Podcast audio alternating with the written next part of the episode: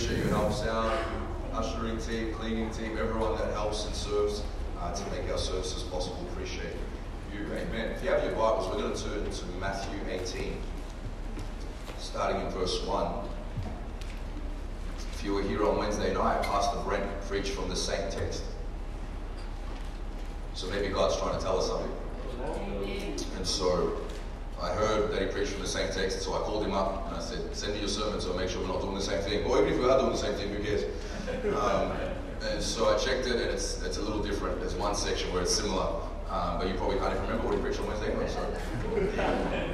So, so um, while we are over in Brisbane, um, I was, yeah, one thing that really, I don't know, for some reason really struck a chord in my heart is when, um, all of you heard when Kobe Bryant passed away on Monday morning woke up to all these text messages, and I was really sad. Like I'm a, I'm a basketball fan, and um, it shook a lot of people. And um, you see uh, maybe on the news, and you've seen online all the things that have been said for him, about him. Um, been following a few of the, the, the, news on, on YouTube and a few of the uh, people telling his story about his life. And these are all in the millions. Just one, his old teammate, teammate Shaquille O'Neal, who just spoke about him, and in four days it had 11 million views, and all of them are millions and millions of views. Um, because this guy was a global icon.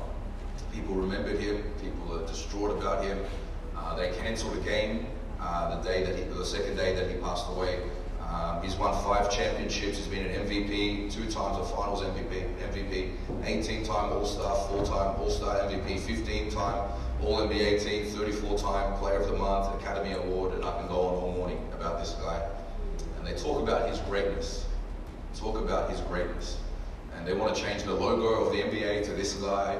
Uh, and they've done all these things, all this outpouring, and because of his greatness. And so, but the question I have is was he great?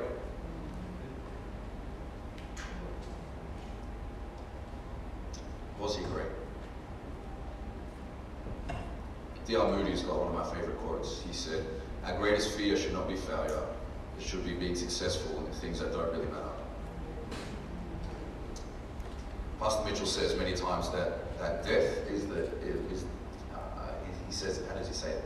it? It evens the playing field. What that means is that it doesn't matter what you've got here on earth. When we die, we're all on the same level. Superstar, homeless, doesn't matter. When we die, we're all on the same level. There's a difference between significance and success. Success isn't fulfilling, but success is what you do. Significance is fulfilling because it's what you do in others. So I want everybody here to be successful. I pray that you are successful. I, I, I mention that in my prayers all the time. But more so than being successful, pray that you will be significant in the kingdom of God. Be great. And the truth is, to become great, in the kingdom of God, and the key is being a child. So I'm going to preach a sermon I've entitled The Essence of Greatness. And maybe the subtitle could be Are You Great? Are you striving for greatness? From Matthew 18, starting verse 1. At the time, the disciples came to Jesus saying, Who then is the greatest in the kingdom of heaven? Then Jesus called a little child to him and set him in the midst of them and said, Surely I say to you, unless you are converted and become as little children. That's a big statement yet. Converted and become. That means that means there has to be a massive change. Unless you are converted and become like a little children, you will by no means enter the kingdom of heaven. That's a big statement. You won't even make it to the kingdom of heaven. Therefore, whoever humbles himself as this little child is the greatest in the kingdom of heaven. Amen. Let's pray this morning. God, we're grateful for your word. We're grateful for your presence here. We're grateful for the blood of Jesus that washes away our sin. Lord, I pray, raise up men and women to become great. Let us be converted. Let us become little children.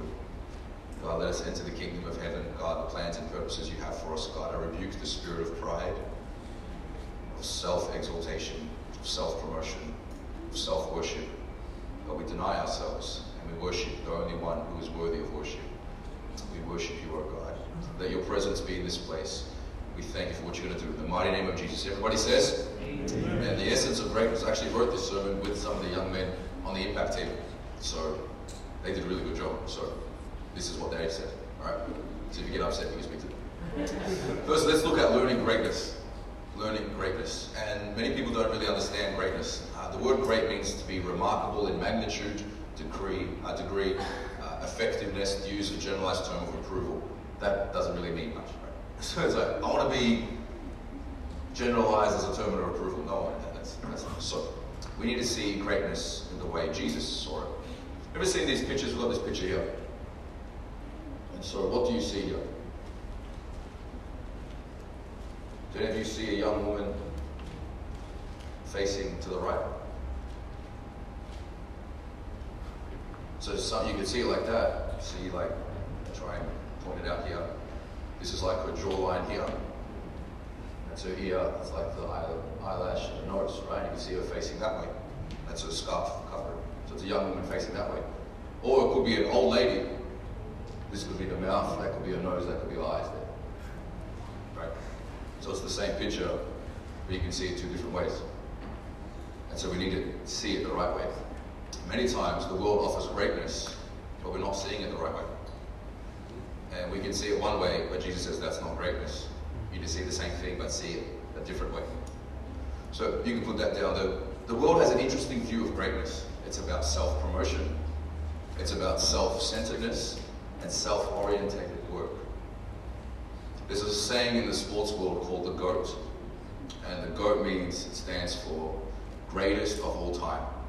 And this is usually in sports, and they compare each other. Who is the GOAT? Especially in the NBA, uh, Michael Jordan, Kobe Bryant, LeBron James, they're in the, the fight. Who is the GOAT? Who is the greatest of all time? And there's always this fight. And in our text, the disciples are having a GOAT conversation. Who is the GOAT disciple? It says in verse 1 At the time the disciples came to Jesus saying, Who then is the greatest in the kingdom of heaven? This is their desire. And this is an overwhelming um, theme for the disciples. They were always fighting about who is the greatest. James and John, at one point, they got their mum to go ask Jesus so they could be great. Matthew 20, 20 and 21.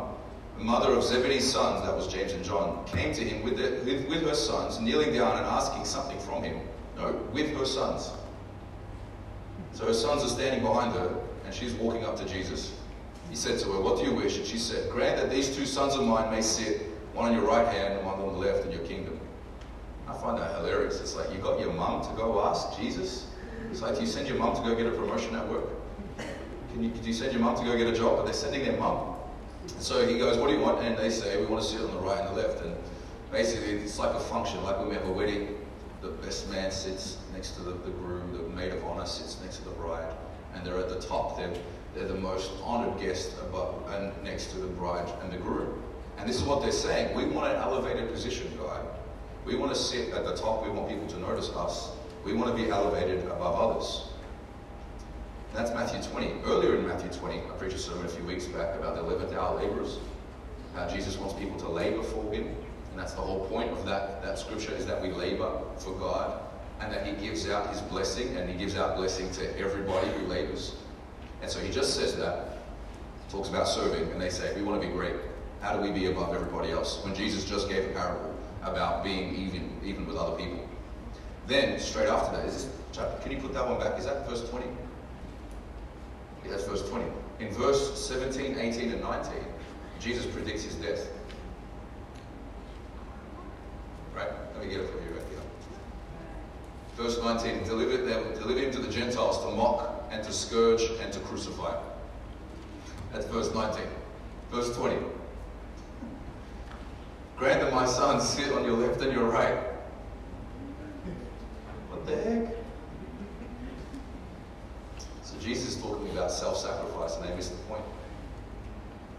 He spoke about self-sacrifice and they're concerned about self-elevation The problem is we can come to church, we can spend time with Jesus, we can hear the message of the cross, and still think, how can I be lifted up? And to be honest, I've, I did it for years. And I don't think I've really got a handle on it completely. If you have, you can counsel me after the service. And so uh, they did this many times. First, they did it. They got James and John, they got the mum task. Then they had an argument who's the greatest, Luke 22, 24 to 26. And there was also a dispute among them as to which of them should be considered the greatest, right? They're still fighting over this. That's Luke 22. Do you know what else Jesus does in Luke 22? Jesus institutes the Lord's Supper. He just says, This is my body, it will be broken for you. This is my blood that will be spilt, that will be poured out for you. Verse 24. And there was a dispute among them as to who will be considered the greatest. Can you imagine that? Can you imagine Jesus? Can you imagine sitting, knowing you're going to die tomorrow? And you're telling your friends, listen, I'm going to die. I'm going to die for you. I'm going to, my blood is going to be spilt everywhere. I'm, I'm not even going to be recognizable as a human. I'm going to be beaten. I'm going to be whipped. I'm going to be crucified. I'm going to have a crown of thorns in my head. And you get to the end of that, and you think, what are they going to say? They say, you hear someone talking at the back. What are they talking about? James and John have an argument. Peter, them. What are they, what are they talking? They're arguing about. They don't want me to die. It's like, guys, it's not. I'm this world. What's going to happen? I'm going to die here. And then Jesus listens. They're not even arguing about Jesus. They're arguing about themselves. They're arguing about who's going to be the greatest. And Jesus said, I'm just, I'm going to die tomorrow. Three times, Jesus predicted his death in the Bible. Three times immediately afterwards, people tried to be great.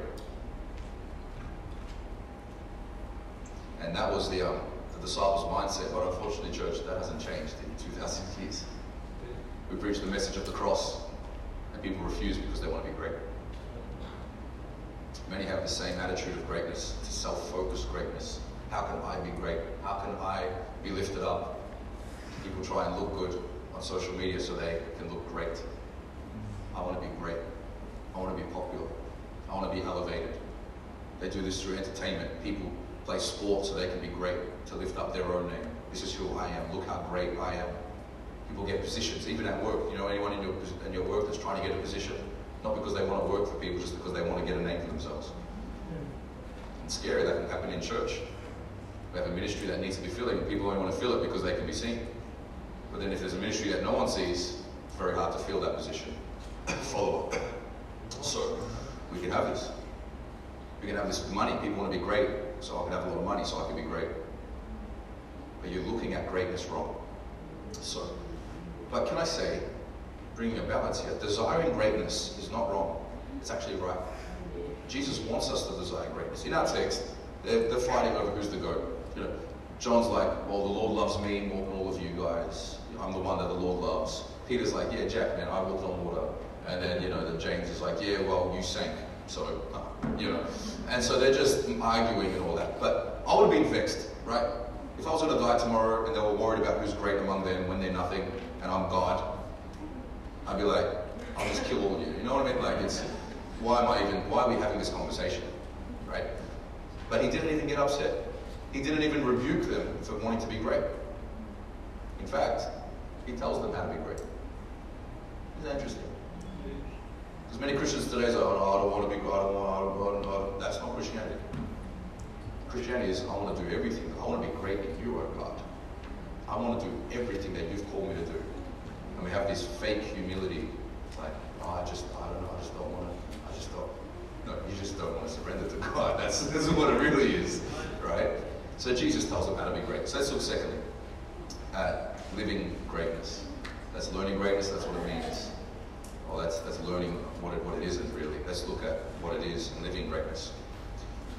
And again, we live in self-promotion, self-exaltation, self-centeredness, self-orientated. There's a lot of self, self right, selfies, like everything's about self, right?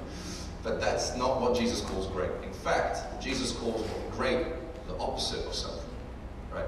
Matthew 16, 24, and Jesus said to his disciples, If anyone desires to come after me, let him deny himself. That's step one. Right? In NLT, it says you must give give up your own way. So I'll give you these ones, Gracie? Help on the screen. Um, the next one, uh, God's Word translation says you must say no to the things that you want. In the message translation, it says, anyone who intends to come with me has to let me lead. You're not in the driver's seat. I am. How good's that? Just put that on your fridge. Don't run from suffering. Embrace it. You put on the toilet door and you close the toilet and you go you close the door. Just have that there, just just a reminder of self, right? So Jesus in our text says it's obviously not self-promotion. So Jesus tells us in our text very clearly what it is. Verse 18.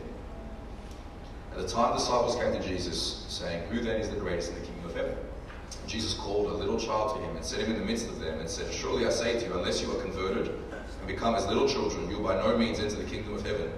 Therefore, whoever humbles himself as his little child is the greatest in the kingdom of heaven.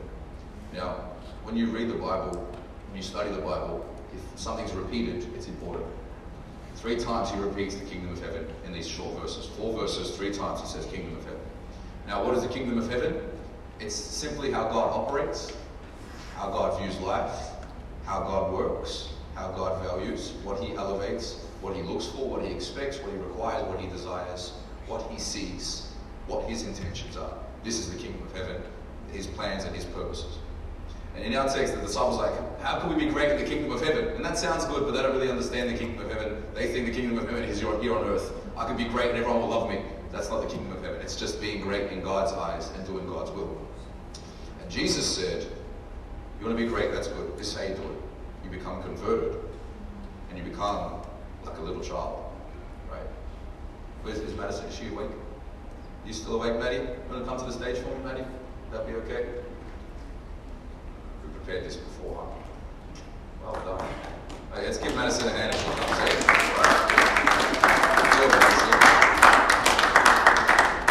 How old are you, Maddie? You're six, eh? Would you come on the stage? Right? You just stand here. Would you say you're a child? Yeah? Right? Jesus said we have to be like this. So before it, is, is this what you're like to God? Madison, can you go sit on those chairs for a second? Did you see how she didn't argue? Madison, can you come back here?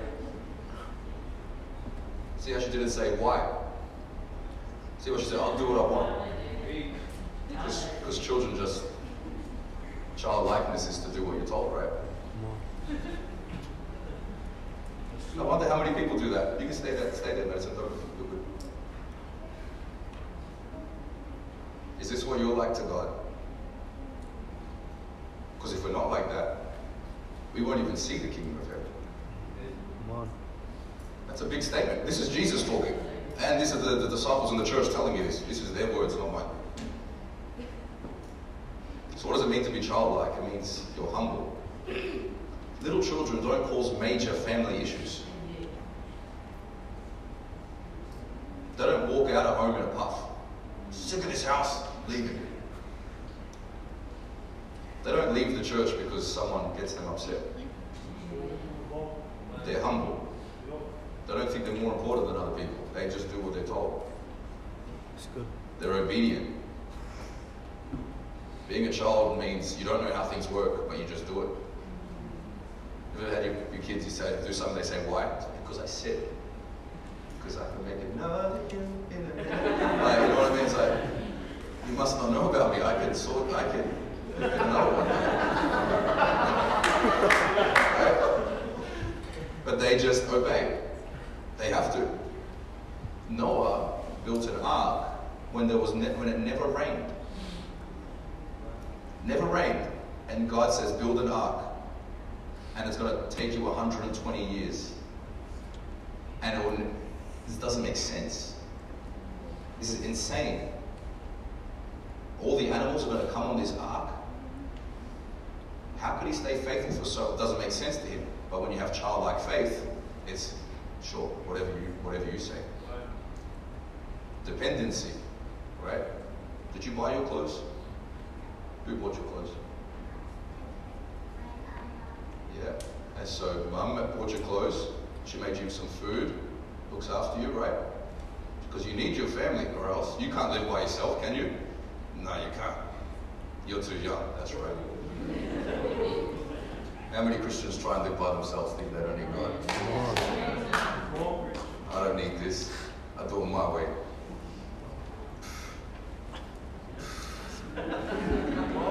Can't survive without your parents. But the real issue, and the whole point of this sermon, that was my intro. is here. being a child in those days means you were a servant. That's what child meant in those days. Matthew 23 11 says, The greatest among you must be a servant. Must. Jesus calls us to be selfless. The world calls us to be selfish. Follow your dreams, follow your plans, follow your heart. Yeah, good luck with that. Got this quote here.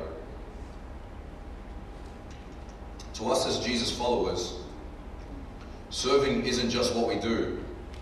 Servants are who we are. It's our life. We don't just serve when we've got time. We are servants. That's our that's everything. Have you ever met a non-tackling rugby player? Maybe you have. They suck, right? Do you like playing with them? It's horrible because all they want to do is get the ball and run, but they'll never tackle. Have you ever met a non-running sprinter? They're probably not very good, right? It's impossible. Have you met a non-serving Christian? Every day. But all of a sudden, oh, you can't, I'm a Christian. Well, you're like a sprinter who doesn't run. If you're a Christian who doesn't serve.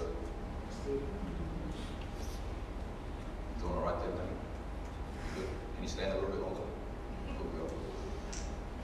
This article says last week, a 41 year old Italian woman called Laura Mesi put on a white dress and veil to walk down the aisle. She met only the officiant at the end of it. With her 70 guests as her witnesses, Mesi was there to marry herself. There was a three tiered cake and dancing and a subsequent solo honeymoon in Egypt.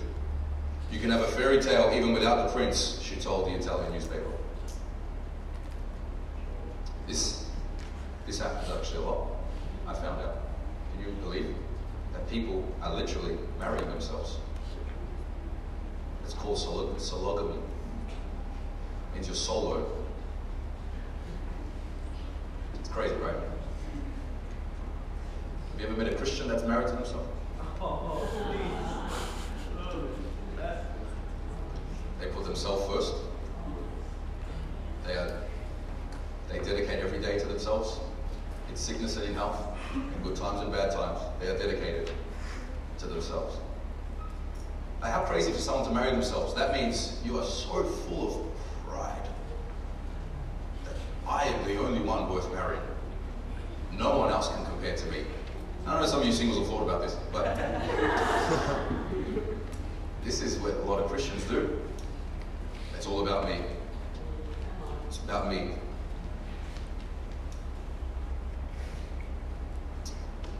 I'm going to Brisbane, we heard a lot of testimonies from the people in the church. And as a pastor, I hear a lot of stories. People tell me a lot of stories. A lot of stories that you, you and other people in other church will never ever find out about. I'm trying to think about how to say this. Um, I'm, I'm not even sure how to say this properly. But there's a lot of people hurting. There's a lot of people that need help. Yet there's a lot of Christians that are just full of themselves. Their heart doesn't break for people. It's all about them. They might as well just marry themselves. Jesus Christ came to save and seek and save that which was lost. Jesus taught us how to be great. Jesus washed the disciples' feet and he says, I've done this for you, now you do this for others.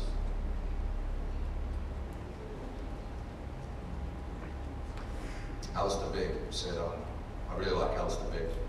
He's a, um, a Scottish guy, pastor preacher who preaches um, in America. He says it's impossible to serve God without serving one another. Another person said, a measure of a man's greatness is not the number of servants he has, but the number of people he serves. So the question I have before we wrap this up is, are you great? And if not, why not? How many people do you serve? I'm not saying you need to go be a pastor to serve people.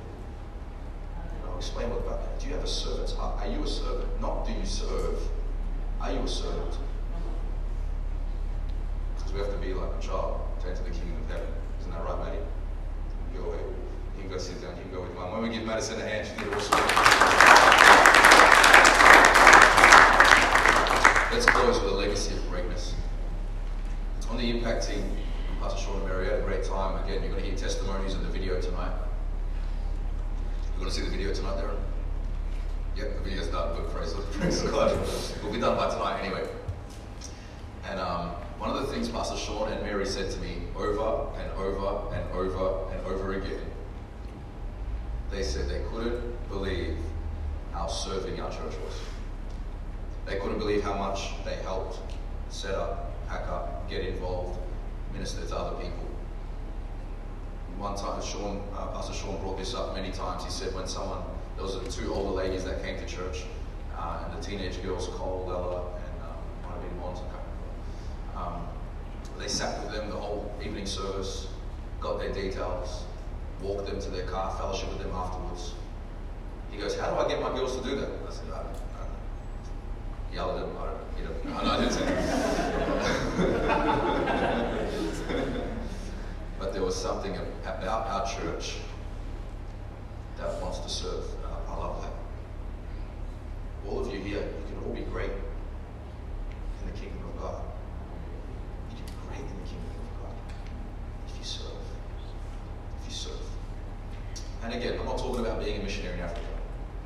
Because if I, you know, D.L. Moody got a cool quote. He said, There are many of us who are willing to do great things for the Lord, but few of us are willing to do little things. Right? Fine, I'll sacrifice my life. Okay, well, that what does that even mean? Sacrifice with, ah, how does that, what does that mean? Everyone wants to defeat the giants like David, right? David was only there because he was serving lunch to his brothers. You Start by serving lunch. Start by doing little things for people. Start by caring for people. Start by doing things that look insignificant. The needs of the church. There's always more needs in the church. There's always more things that need follow up. Do you know how many people we need for follow up? We have so many people getting saved. And we need people to care for them. We need people to love them. We need people to reach out for them and, and love them like they're their own brother or their own sister. Good. We need, we need a lot of people on that. We need people praying before church, and I love hearing people praying before church. But do you know how much that, that makes a difference in the service when you come and you pray? When you come early to church, when you encourage it, when you give, this, this makes such a difference. And maybe people, other people might not see all that you do, and we don't do it for others to be seen. But understand, when you serve others, you are actually serving Christ. Right? You can't be thinking, I don't want to serve that person. Because Jesus said, When I was hungry, you fed me.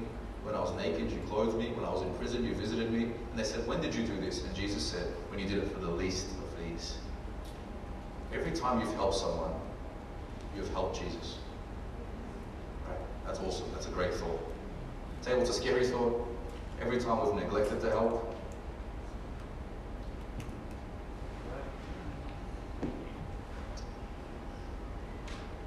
all of us can have incredible legacies. That there's a lady in the, in the, in the Bible called Tabitha. You've probably never heard of Tabitha. Uh, she's got another name, which is weird. But Acts 9:36 says there was a believer in Joppa named Tab- Tabitha, which in Greek is Dorcas. Poor girl, like you know. She's a beautiful name, Tabitha, and then they give her Dorcas. I wonder what her nickname was.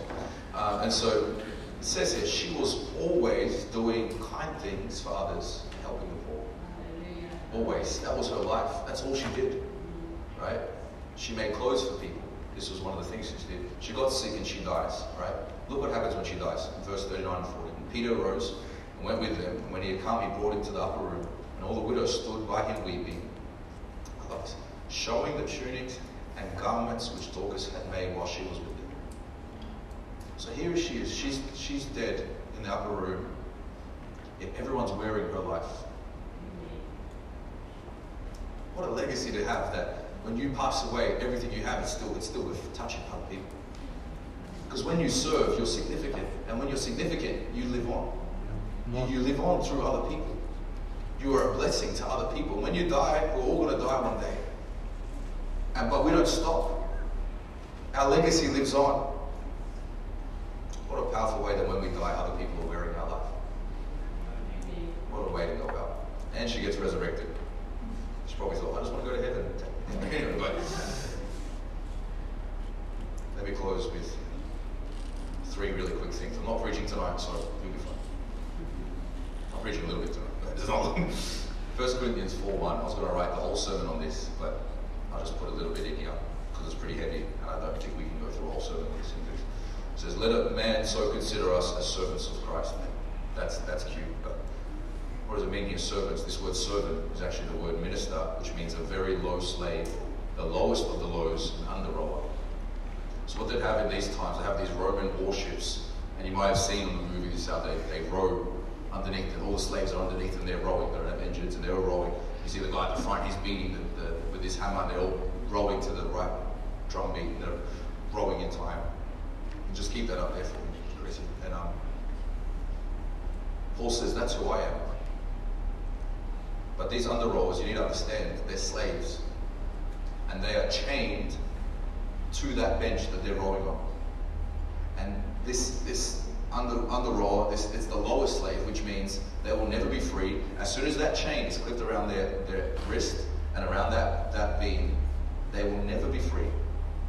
They will die there. They never, they will never be unchained. And for the rest of their life, they will be in the lowest of the low of the ship, working for someone else who tells them faster, slower, now, stop, go. And for their whole life, that's what they're doing until they die. And Paul says, that's who I am to Jesus Christ. He goes, I'm chained to Christ now. I'm in the lowest of the lows. I'm, I'm in service to the King. Paul says, This is who I am. Not when I find time, not if I'm free that weekend, not if this is my calling. People are, What's my calling? Let me tell you what your calling is to be a servant. Sort out all your problems. What does it say in the Bible? It says, well, I just preached the whole. Funny when people say, It's no longer I who live, but Christ who lives in me. Christ was a servant. So does Christ live in you. Ephesians 6, he says, I'm in, verse 20, he says, I'm in, Paul says, I'm in chains now as an ambassador of Jesus Christ.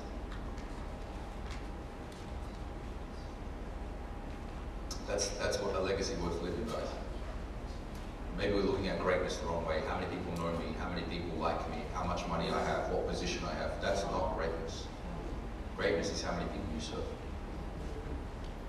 I'll tell you someone who's great. A lady by the name of Mesi.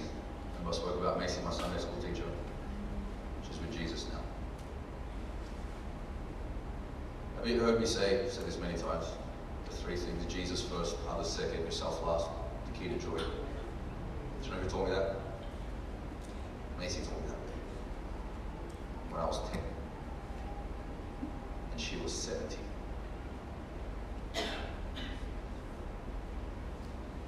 She gave herself. 70s, 80s. She only stopped going to church for the last couple of years because she was so sick. She couldn't even get out of bed. Yet she served until her dying day. 70s, 80s. Now, now we have teenagers and 20 year olds and 30 year olds.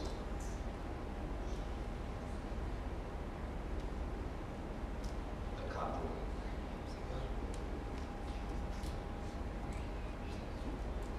I've got a, um, A song here we played at Mesi's 70th. It talks about being thankful for what God has done. We play that. Isn't it good to know that God's grace, you come in a room you don't even feel worthy to be in, but there's so much love, you know it's home. Praise Him. I dreamed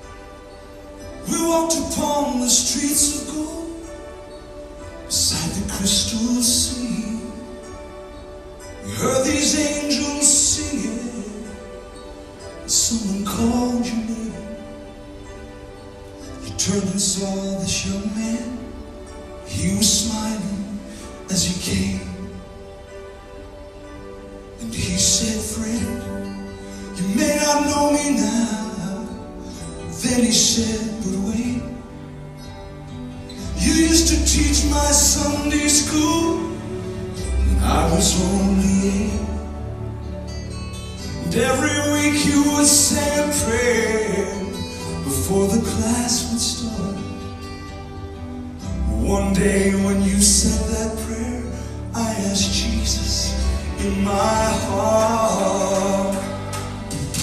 So thank you for giving to the Lord. Cause I am a life that was changed.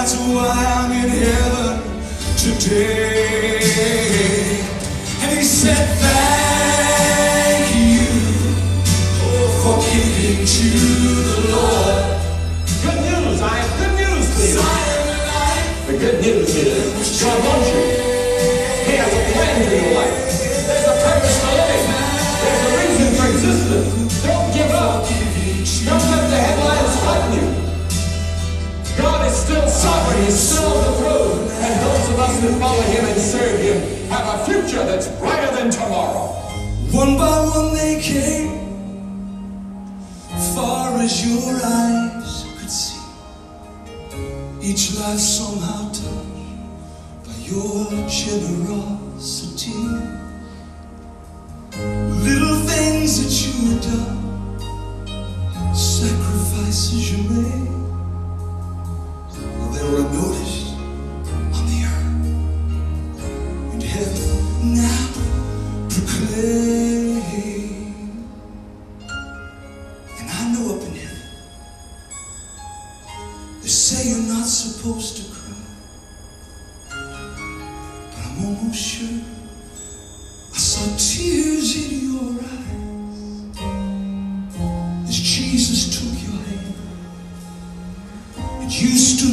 He said, My child, look